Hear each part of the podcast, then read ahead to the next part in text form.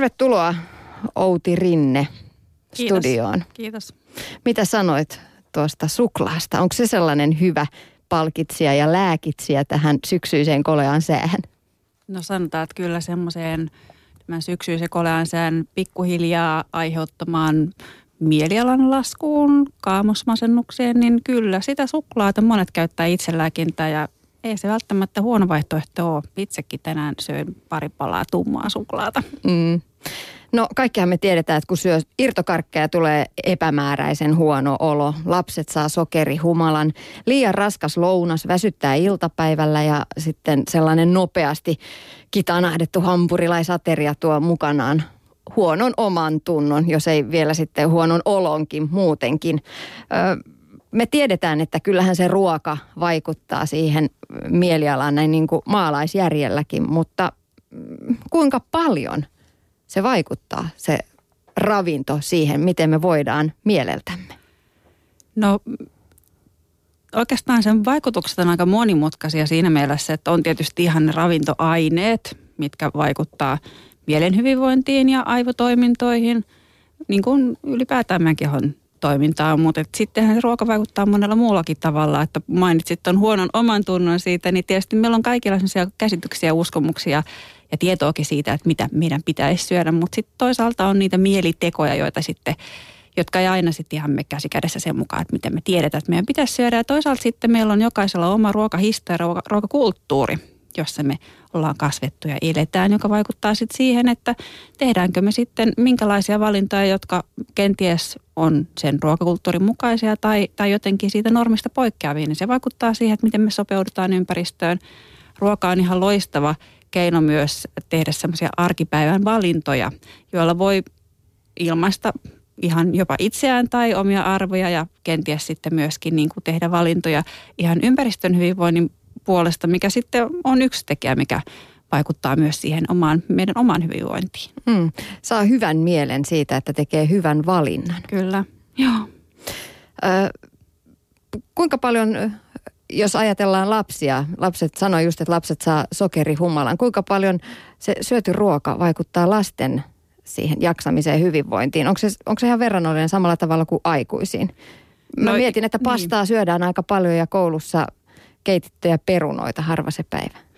No sanotaan, että tietysti lapsia on tutkittu siinä mielessä aika paljon. Ehkä just mainitsit nuo irtokarkit ja aika paljon tutkittu esimerkiksi vaikka miten pikaruoka vaikuttaa tai virvoitusjuomat tai niin kuin lisäaineet. Ja huomattu kyllähän selkeitä yhteyksiä esimerkiksi vaikka äskettäin luin tämän tutkimuksen, jossa on tämmöisiä hiilihapotettuja virvoitusjuomia. Niiden käyttöä tutkittu ja todettiin, että sillä oli selkeitä yhteyksiä lasten käytöshäiriöihin. Ja samoin lisäaineiden kohdalla tehty samansuuntaisia havaintoja. Yhtä lailla niin kuin aikuisilla, niin kyllä varmasti lapsilla vaikuttaa. Ja tietysti jos ajatellaan ihan taas maalaisjärjellä, niin lapsihan on pienikokoisempi ja ihmistä usein herkempi. Eli siinä mielessä kyllä se lasten hyvinvointikin aika pitkälle on riippuvainen siitä ravinnosta. Mm. No Outi Rinne, sä oot psykologikouluttaja ja henkisen kasvun valmentaja. Millaista ruokaa pitäisi syödä, että olo olisi kevyt ja energinen? No sanotaan, että ehkä sellainen hyvä nyrkkisääntö ja lähtökohtaan on se, että syö oikeata aitoa ruokaa. Eli ei välttämättä tarvitse noudattaa mitään ihan tiettyä dieettiä, koska me ollaan kaikki kauhean yksilöllisiä ja meidän elämäntilanteet on myös yksilöllisiä. Että se, että yhdelle saattaa sopia hyvin tiukka raakaruoka vaikkapa, mutta jollekin se voi olla ihan niin kuin lähtökohtaisesti erittäin huono valinta ja voi olla, että elämäntilante on sellainen, että ei ehdi eikä jaksa eikä halua puuhailla se ruoan kanssa niin paljon ja selkeästi joku kaipaa enemmän lihaa. Et ei ole semmoista välttämättä yhtä tiettyä diettiä, mutta hyvä lähtökohta on se, että syö ihan oikeaa ruokaa, välttää eineksiä ja muita tämmöisiä pitkälle jalostettuja tuotteita, jotka on ravintoarvoltaan kenties sitten heikompia verrattuna siihen aitoon tuoreeseen ruokaan, jota voidaan ostaa ihan jostain torilta tai suoraan tuottajalta tai mieluummin ehkä sitten sieltä kauppojen tuoretiskeiltä kuin sitten sieltä einäshyllyltä. Mm. No jos mä ajattelen vaikka, sanotaan nyt kasvispihvejä, jotka on sieltä einestiskiltä ostettuja tai sitten niitä, joita mä voin itse paistella omalla pikkupaistinpannullani, niin millä tavalla niissä millä tavalla se einespihvi on huonompi kuin se mun oma tekemä?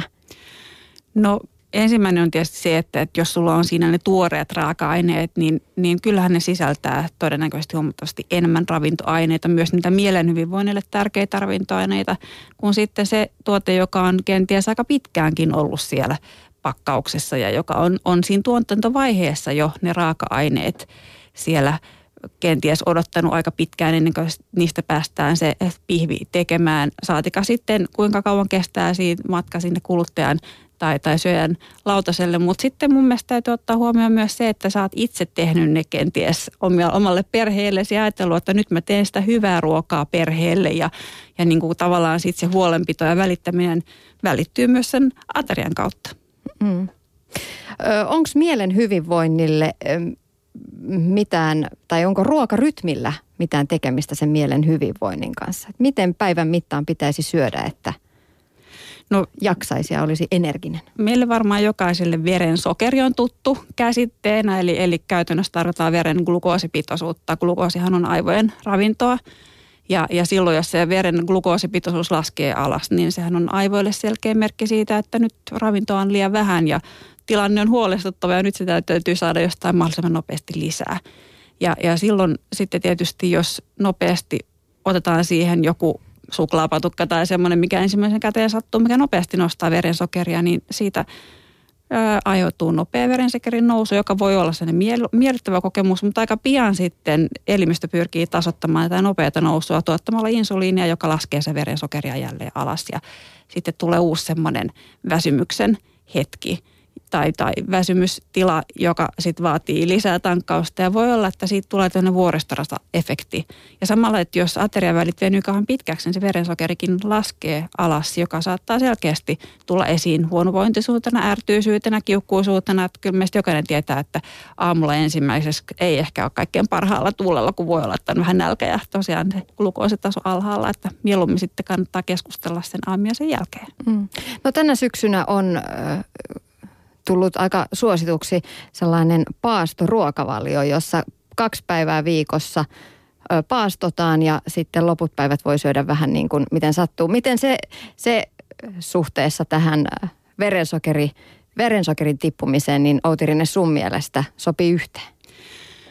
No tietysti paasto on vähän eri tilanne, että jos kyse on todellisesta paastosta, niin elimistöhän ikään kuin menee semmoisen paastotilaan, jossa aineenvaihdunta myös muuttuu ja tosiaan niin kuin, silloin voi itse asiassa kokea itsensä varsin energiseksikin, mutta usein myös paastoon liittyy se, että ehkä muutenkin tämän tyyppisessä, joka nyt on tämmöinen lyhyt paasto, niin voi ehkä ottaa mieluummin vähän rennosti, ettei valita just siihen kohtaan niitä kaikkein haastavimpia, älyllisesti haastavia tehtäviä tilanteita esimerkiksi, mutta että sinällään en nyt osaa sanoa suoralta kädeltä, että niin kuin mikä se välitevaikutus. Voi olla, että jos siihen paastoon laskeutuu oikein, valmistautuu siihen oikein, niin silloin kaikki menee hyvin. Mutta kyllä ne ensimmäiset päivät paastossa usein on vähän haastavia siinä mielessä, että ennen kuin tottuu elimistöstä siihen paastotilaan. Niin no tässä suosikkidietissähän se menee sillä tavalla, että 2 päivää viikossa dietataan ja ne ei ole peräkkäiset päivät. Aivan. Ja niin nämä päivinä saa syödä, oliko se nyt 500 kaloria, että kyllä saa kaurapuuroakin syödä, joka nyt ei ihan oikeaan paastoon kuulu. Mm. No kaurapuuro on hyvä esimerkki taas sitten näistä tämmöisistä pitkäketjuisista hiilihydraateista, jotka pitää yllä verensokeria itse asiassa aika hyvin sopivalla tasolla. Eli totta kai silloin, kun sitä ateriarytmiä he yleisestikin rakentaa, niin kannattaa miettiä just sitä ateriaväliä ja aterioiden kokoa. Että ei ole semmoista niin kuin yhtä isoa ateriaa, vaan jakaa sen tasaisesti koko päivän ajalle sitten sen ruokailun. Mm. No Outi Rinne, mitä sitten proteiinit ja hiilihydraatit? Niistä on puhuttu viime vuosina ihan valtavasti ja keskustelu on edelleenkin kuumaa. Tuolla kiistellään, että mitä sitä pitäisi syödä ja mitä ei. Millä tavoin esimerkiksi proteiinit vaikuttaa mielen hyvinvointiin? No sanoisin, että molempia tarvitaan ja ehkä sitten niin kuin sen määrän sijaan kannattaa kiinnittää huomioon laatuun. Eli proteiinit myöskin, niin proteiinit on aminohappoja. Aminohapot on monien jos puhutaan aivojen välittäjäaineista esimerkiksi. Eli sitä, että miten ne viestit meidän hermosolusta toiseen kulkee ja myös vaikuttaa sekä aivotoimintaan, mutta mielen hyvinvointiin ja tunteiden säätelyyn, niin niiden välttämättömiä rakennusaineita on tietyt aminohapot, joita saa proteiinivitoisista ruuista.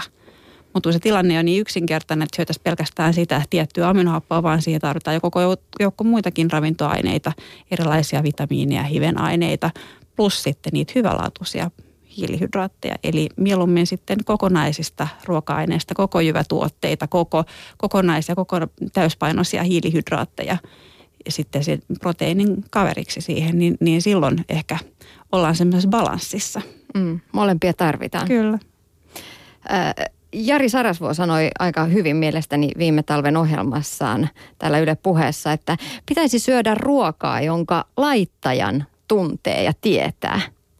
Mun mielestä aika fiksu ohje siinä mielessä, että toki sitten tietysti tietää, että minkä tyyppistä ruokaa tämä ihminen laittaa, ettei tule ikäviä yllätyksiä, mutta sehän viittaa siihen, että se ruoka on mahdollisimman lähellä tuotettua ja tuoretta. Että se tulee nopeasti pöytään ja mitä tuoreempaa ja niin kuin tavallaan niin kuin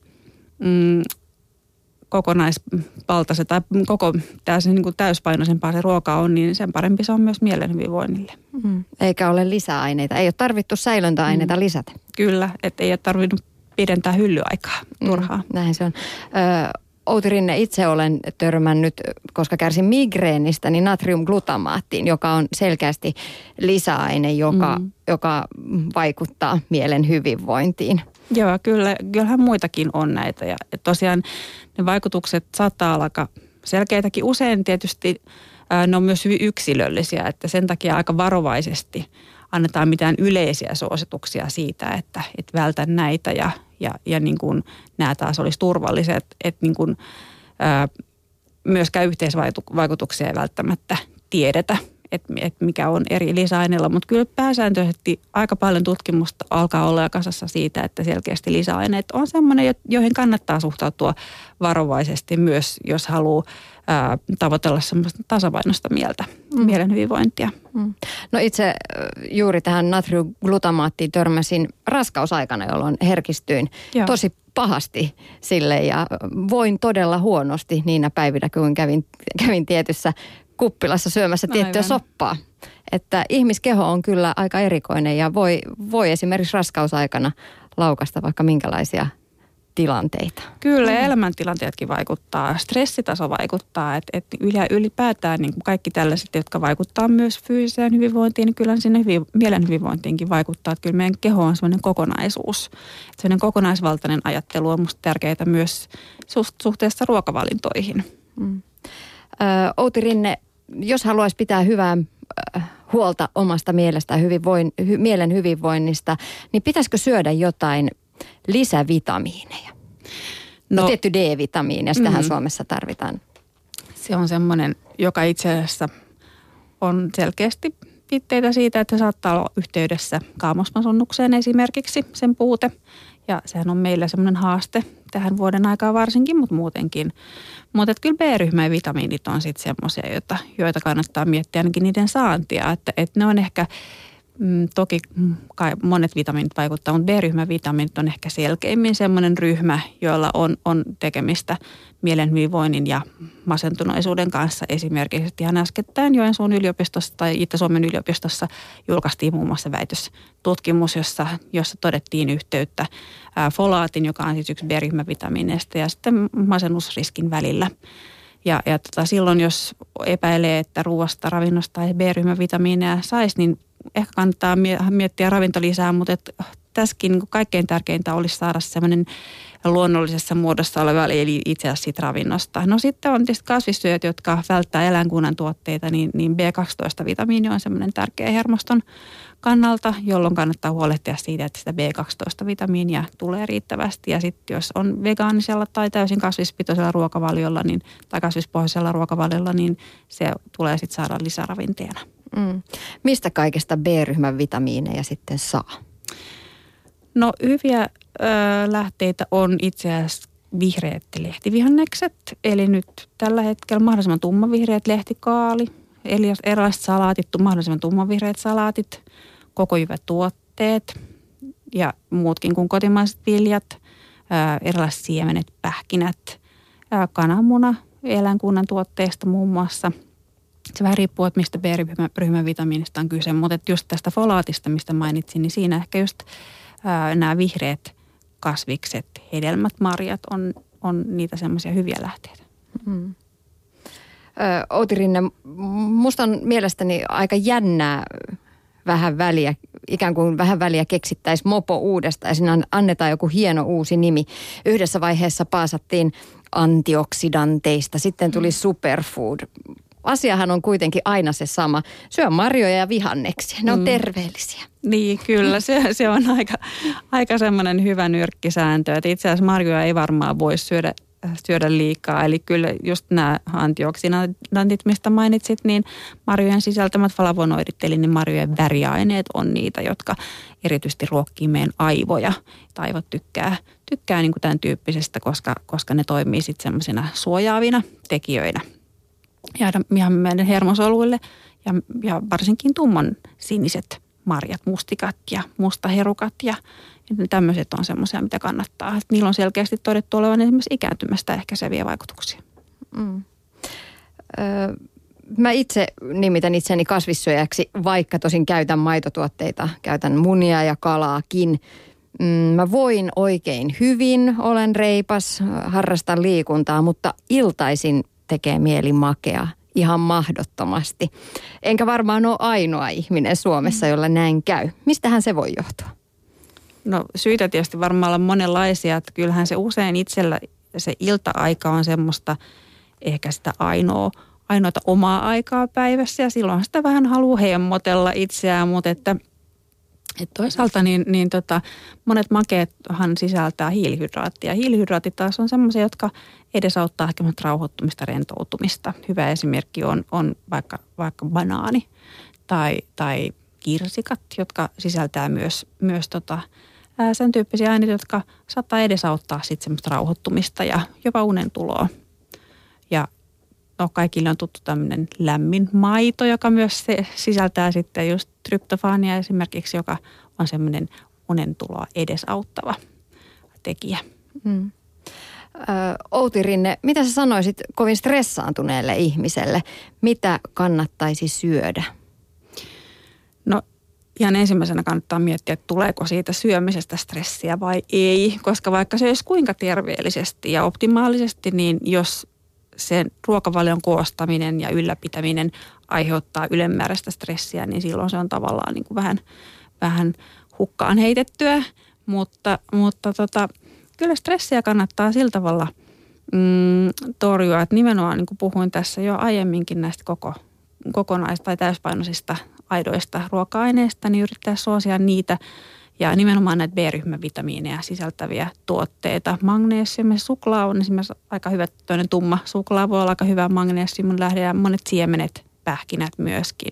Tietysti ihan suojaravintoaineita, C-vitamiinia ja sitten näitä hyviä marjojen sisältämiä flavonoideja, niin niillä pääsee aika pitkälle. Mutta sitten ihan tällaiset niin kuin pitkäkestoiset hiilihydraatit, palkokasvit voi olla semmoisia hyviä vaihtoehtoja tähän esimerkiksi. Ja mikä nyt itsellä niin kuin missäkin tilanteessa tuntuu semmoiselta sopivalta, mahdolliselta siellä arjen pyörteissä koostaa niistä sitä ateriaa. Mutta että ei stressaa siitä ruuasta.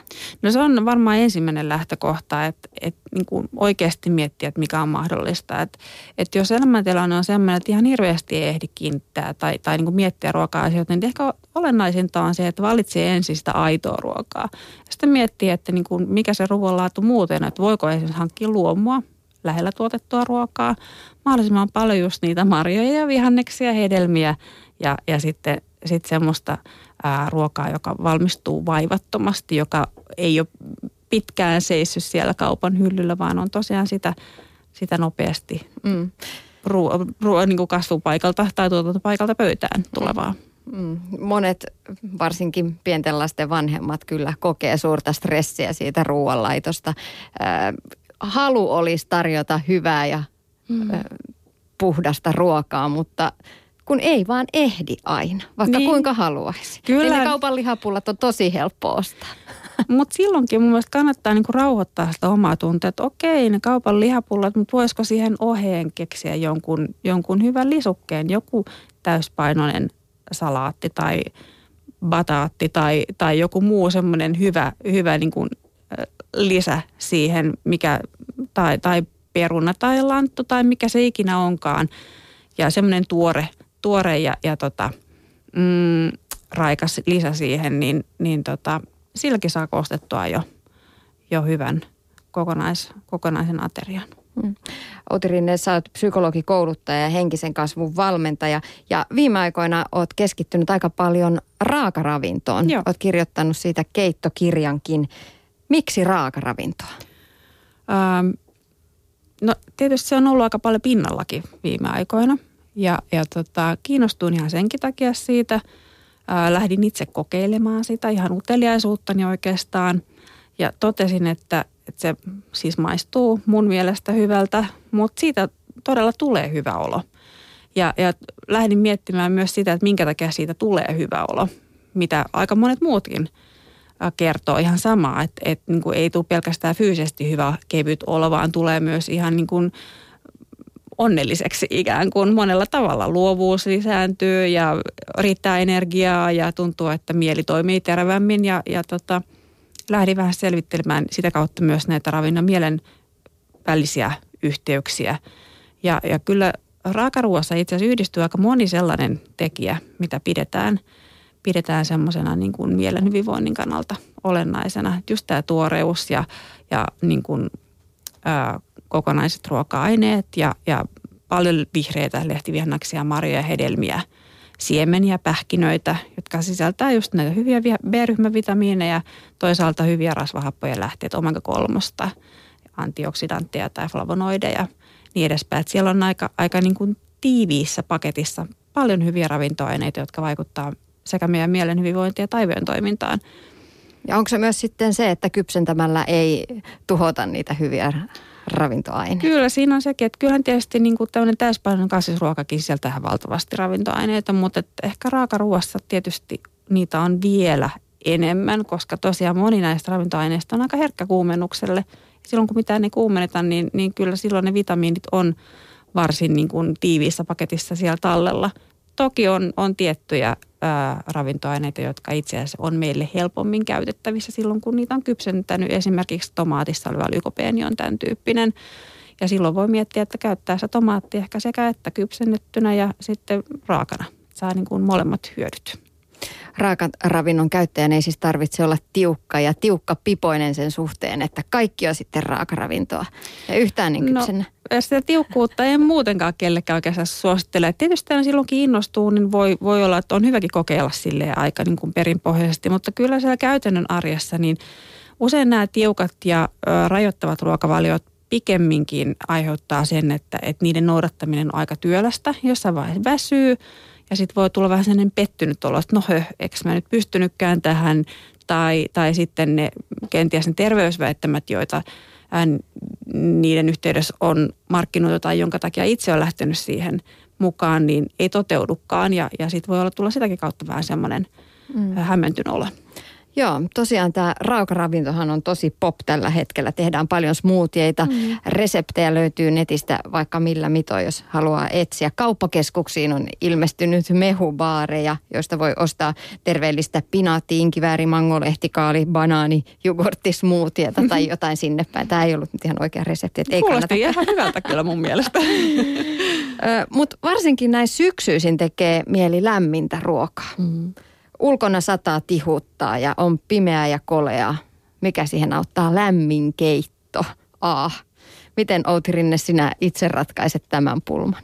No sitten teen sen lämpimän keiton, jos mun tekee sitä mieli. Että kyllä yleensä kannattaa myös kuunnella sitä, että mitä keho tarvitsee. Että jos mietitään, että me ollaan tällä lähellä pohjoisnapaa itse asiassa verrattuna sitten siihen tropiikkiin, mistä monet raakaruokailuun tavallaan gurutkin tulee, niin on se meillä ihan eri tilanne täällä. Ja geneettisesti ollaan sopeuduttu tietynlaiseen elinympäristöön ja tiettyihin kasveihin. Ne monet juurekset esimerkiksi, mitkä meille on sitä lähiruokaa, niin ne on aika työlästä sulateltavaa raakana. Mutta mikä estää sitten laittamasta sen kuuman keiton päälle vaikka vähän hapankaaleja tai tuoreita tomaatteja pilkottuna tai jotakin semmoista tuoretta lisuketta siihen, että ottaa niin kuin molemmista hyödyn irti. Eli semmoinen raakapainotteisuus on semmoinen, mitä varmasti kannattaa suosia, vaikka ihan täysin raakaruokailija olisikaan. Ja vaikka olisi ihan täysin sekaruokailijakin, niin mikä estää laittamassa siihen jonkun niin sanotun raalisukeen. Mä itse en tykkää tästä raaka-nimityksestä, koska se ruokahan usein kaikkea muuta kuin raakaa, mutta sitä ei vaan ei kuumennettu. Outi Rinne, kyllähän aina on puhuttu raasteista. Tosin ne on niitä kouluterveydenhoitajan juttuja, joista tuli sellainen olo, että ikinä en syö mitään kasviksia, kun kaikki on raastetta. Niinpä. Ja se raakaruoasta usein tulee vähän se raastettu porkkana mieli. Ja sanotaan, että se ei ole se niin kuin ensimmäinen houkutin kyllä ehkä sitten sen tyyppisen ruoan ääreen. No Outi Rinne, vielä lopuksi vinkkejä energiseen syksyyn vaikka raakaravinnon puolelta. Meillähän tää Suomessa ikävä kyllä ei sitä ihanaa kasvissatoa ole enää saatavilla, kun lähdetään menemään tuota talvea kohti. Mitä sinä käytät talvella syksyisin? No aika pitkään kyllä onneksi kuitenkin saa kotimaisia omenoita, hapankaalia, tämän tyyppisiä, jotka on jo hirveän hyvä lisä siihen niin kuin muuhun ruokaan, jos haluaa nimenomaan kotimaista suosia. No sitten toisaalta juureksistakin porkkanat on semmoisia, joita voi marinoimalla pehmentää ja saada sellaiseen niin kuin raakana mukavaan muotoon muutenkin kuin raasteena. Mutta että sitten niin kuin vaihtelevassa määrin kyllä, jos haluaa pitäytyä selkeästi kasvisruuassa, niin usein niitä tuontituotteita, mutta niistäkin kannattaa miettiä, että voiko suosia luomua tai miten ne on kasvatettuja, että niin kuin niistä sitten koostaa sellaisen mahdollisimman värikkään lautasen, että mieli tykkää myös väreistä. Että niin kuin kaikkea niitä sateenkaaren värejä joka päivä, niin myös talvella, niin se on vähän semmoista väriterapiaa samalla. Ja mitenköhän ne lapset sais syömään sitten myös ne kaikki värikkäät kasvikset sieltä lautaselta? No, vähän valikoiden ehkä, mutta että jos lapset pystyy ottaa mukaan jollain tavalla siihen ruoan laittamiseen, niin se voi olla yksi hyvä keino. Ja sitten yrittää niin kuin pieniä määriä ujuttaa siihen sen maistamisperiaatteella, että ei tarvitse syödä hirveitä määriä, mutta voi vähän maistella. Ja sitten jokainen yksilöllisesti niin kuin omassa rytmissä tahdissa oppii niitä uusia makuja. Ja vielä lopuksi viimeinen vinkki, millä saisi parannettua sen syksyisin mielen valtaavan alakulon? Voisiko ruualla lääkitä jotenkin muullakin kuin sillä suklaalla? No kyllä mä suosittelisin just niitä sen värikkäitä marjasmuuteja aamuisia, kenties sinne laittaa muutaman salaatinlehdenkin joukkoon, että saa sitä lehtivihreää. Ja se on ehkä semmoinen niin kuin helppo tapa sen suklaan ohella. Ja se suklaakin mieluiten luomaa mahdollisimman tummaa ja ehkä jopa raakasuklaata. Kiitokset vinkkeistä.